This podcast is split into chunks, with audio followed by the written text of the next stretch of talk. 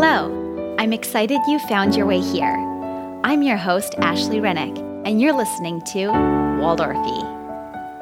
In each episode, I explore and explain Waldorf education and its anthroposophical roots.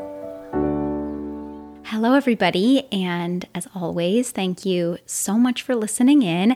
This is a very exciting trailer episode for you. The trailer episodes for each season, I just announce the theme here, and then I always try to make it a little special and do something a little different.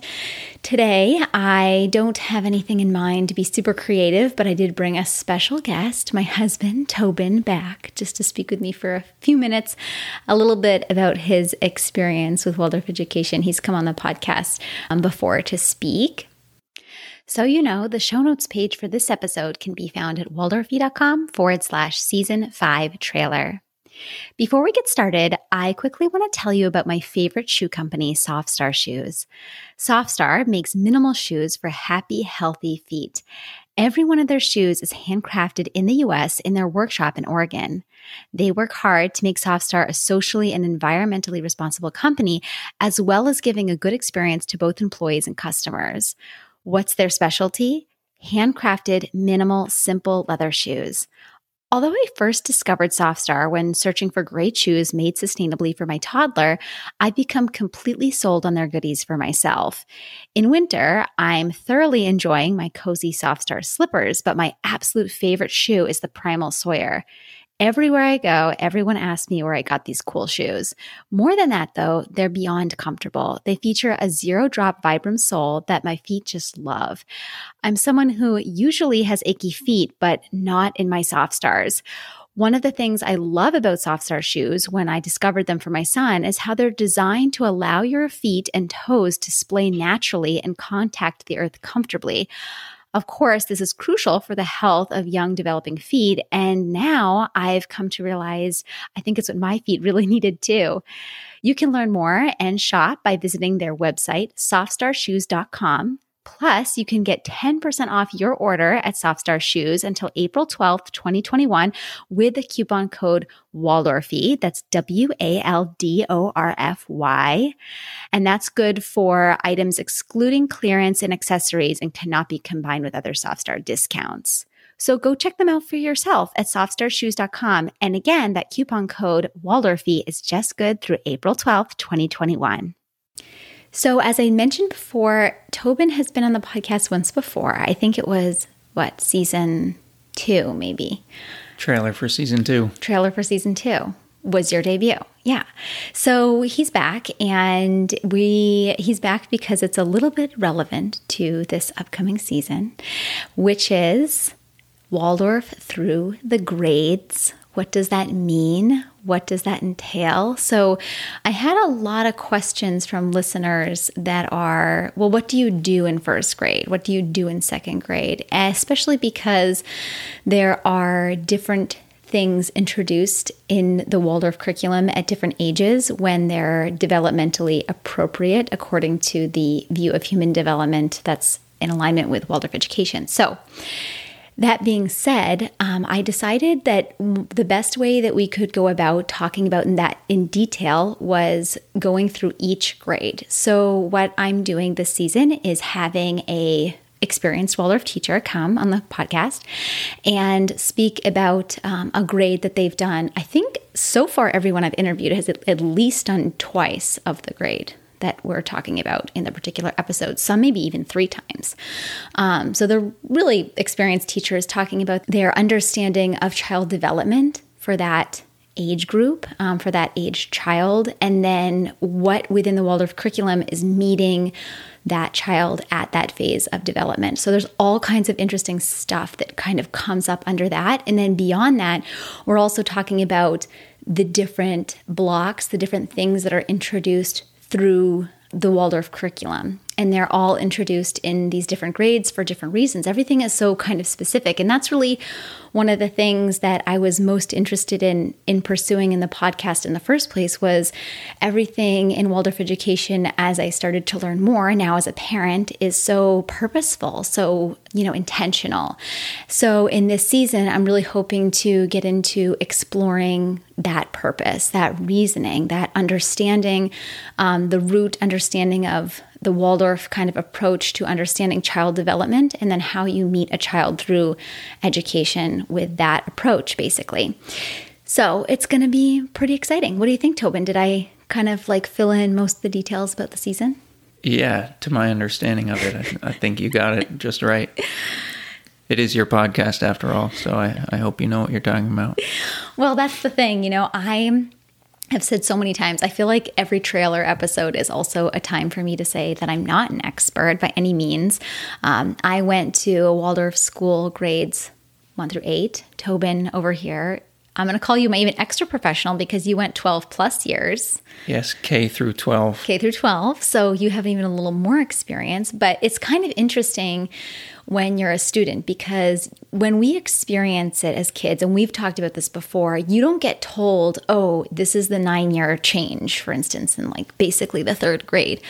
And here's how we're going to help you through that or like observe this part of your development and help you, you know, to become an amazing human being. Like we don't have any understanding of going through that, but later learning about it and looking back, it's pretty interesting actually. And yeah, the the teachers are caring for you a lot more than you would ever know. I guess in in that regard.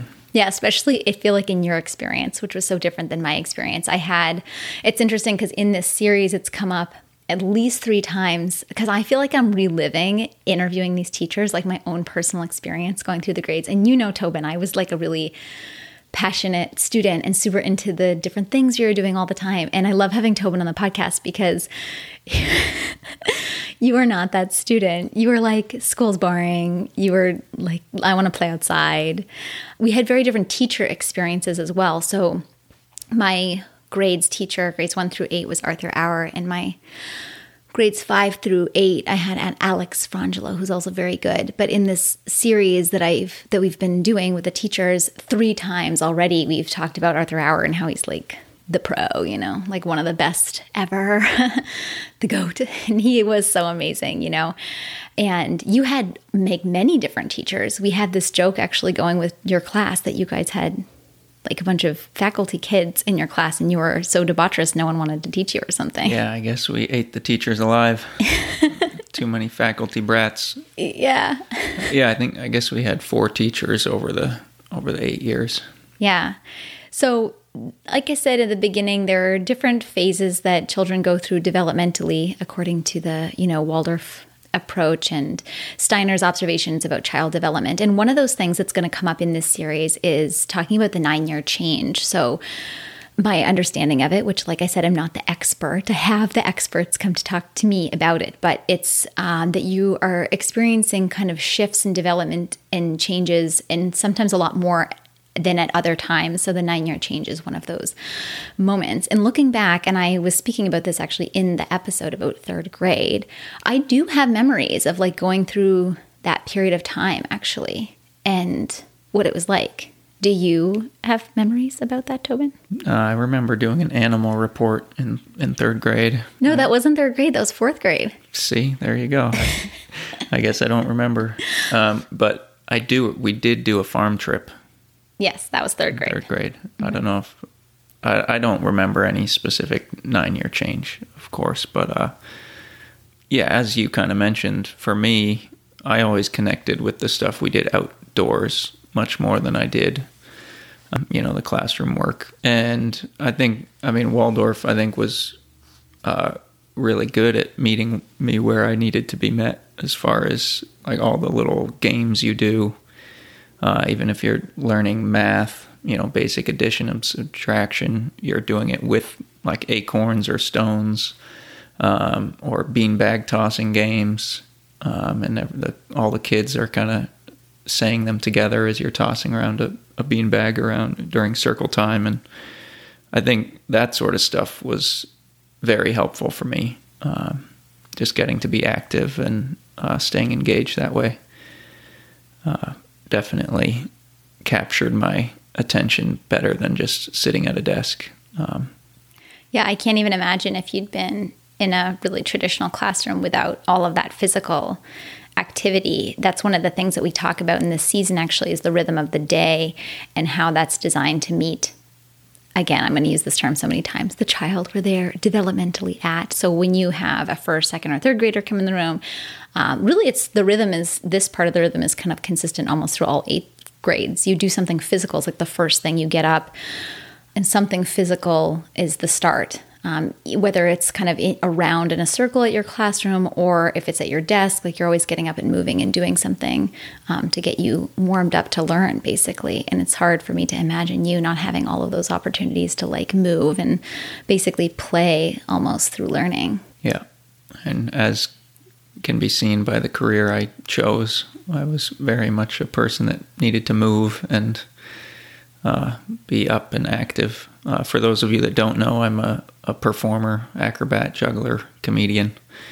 Uh, so, and that was introduced to me through the Waldorf school that we both attended. Uh, so that was a, a huge turning point in my life, even though I didn't know it at all at the time, other than just falling in love with doing it as a hobby. Uh, but that's another opportunity to to move and learn through your body and the physical side. Yeah, and I think you know, we've talked about the different blocks and how we experience them through the grades. I feel like one of the blocks that you must remember the most is Greek mythology in the fifth grade. You remember learning about Greek mythology, particularly maybe competing in the Olympics. Yeah, definitely remember the training for the Greek Olympics, probably more than I remember all the Greek myths, but uh, there uh, some of the names still stand out. Yeah. And talking with the teachers in this season, because I can't remember I guess it was second grade. And I said to the second grade teacher, and I hope I don't put our teachers to shame when I say this. He didn't think so. I said um, that you and I don't know that we can really recall any of the fables that we learned in the second grade curriculum. I don't remember any. Do you? Uh, I'm sure I would recognize them if if I heard them again, because uh, it's something that I think is in there, but it's not uh, something that I can recall without having a, a refresher. But I also have a pretty, I mean, you're always telling me I have a terrible memory. I, I don't feel like I had very, a ton of early childhood memories. But I, I do believe it's in there. It just has to be, you know, brought up by a, a quick little reminder. Yeah. So, anyways, I was telling him that I don't feel like I could r- recall any of them. And he was saying to me, if my students were to say at your age, you know, later in their 30s, that they don't remember any of the fables, that wouldn't surprise me and wouldn't disappoint me. And he was saying that that's not the point, is those particular stories in that grade. It's the lessons that you learn from those stories and the lessons, you know, learning about courage and, um, you know, just kind of how do you participate in being a human on the earth? How do you observe the world? How do you, you know, treat others? And that sort of thing that you learn because i was saying this actually about also the first grade cur- curriculum second grade cur- curriculum a little bit less with third grade but i feel like you're becoming a little more like percep- perceptive to themes and that um, when you go through the nine year change or as we will talk about later in the season you'll come to find out. So early on you know you're it's it's so different that you're just not being told something directly. You're learning through a story and it's that's how it's impacting you the most, you know, the themes of the story, not actually the stories themselves, like the fairy tales. Same thing. Like I don't really remember learning about like fairy tales in first grade. Yeah, it's the themes that, you know, come in through these different stories earlier in the grades. And then, you know, of course, those grade, the blocks and the themes become you know, tied to much more the older that you get as you move through the school. So I'm curious about your Waldorf experience and if you remember any time doing something within the curriculum that you were actually like excited to go to school to do, like blocks that you were like, oh, what's going to happen today? Yeah, I mean, I think as we've discussed, school was never um, a super passion for me. Uh, I loved getting to see my friends every day, and um, when my parents gave me the option of uh, not going to school and homeschooling or going to a public school, I very quickly made the decision I wanted to stay at Pine Hill and keep going to Waldorf school. Uh, so uh, I did appreciate it clearly when you put it in perspective like that. And then as far as a a block or something that I really liked, I I loved geometry. I loved uh, drawing the the pictures using the compasses and making the beautiful, um, you know, kind of flower images that you can make. Um, and then also building the platonic solids was fun. We had uh, patterns that we could cut out of uh, paper and then fold them up and create the different platonic solids. Remember liking that and uh, science. Uh, anytime we got to do like hands-on um, experiments. Remember doing some that we had to go outside in case stuff burst into flame. So that you know that's always exciting as a kid uh, to get to to do something where you're you're really hands-on and experiencing it. It's interesting to hear you describe that because so far the interviews that I've done have been with the earlier grades teachers. And while we're recording this, and the setup for that, what you just talked about in the engagement in the sciences, is being the observer and being participatory in the study of natural sciences as a little kid being like actually just being outside and like experiencing, touching, drawing, learning about like the natural world before getting into like the hard, you know, core info about the breakdown of all of those things that comes later. And yeah, I think I like that. I like science stuff for that reason too. And then of course you get to do circus, which was is not certainly part of every like Waldorf curriculum, but we found like since at the time that we had we went to Waldorf school. So I graduated, you graduated grade 12 and what? 2003. 2003, and I graduated in 2006 from grade 12. So at the time, we were like 13, 14 when we were doing circus in our Waldorf school. I think, and I'm not sure, maybe you can correct me if I'm wrong, there was only one other Waldorf school doing a circus program.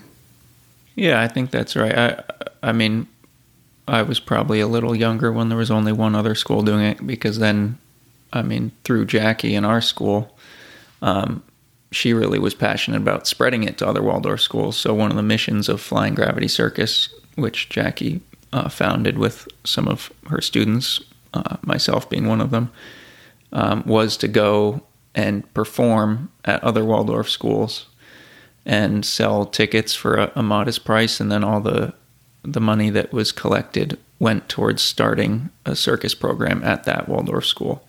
So that money would go towards buying them circus props and so they could learn circus as well. And this is actually also how we met.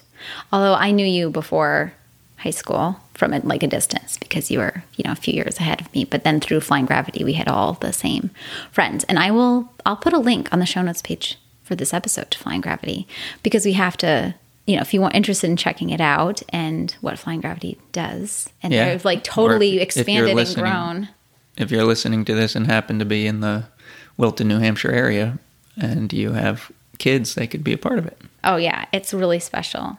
We've actually last year we even coached a little bit, and so that you know, like I said, Waldorf through, Waldorf through the grades is the theme for this season. It's very exciting. We're talking about kind of all the things. There was one other note actually I wanted to make about the theme for this season, and that is that as you're listening to this season, I want you to keep in mind the guests for this season, the way they go about describing the curriculum, I've noticed in every interview I've done, sounds at the onset super boring. And I just want people to like keep this in mind that because I was listening and it was like, that is not what I experienced. They're like, well, we go between blocks about like language arts, math, and then, you know, maybe natural science.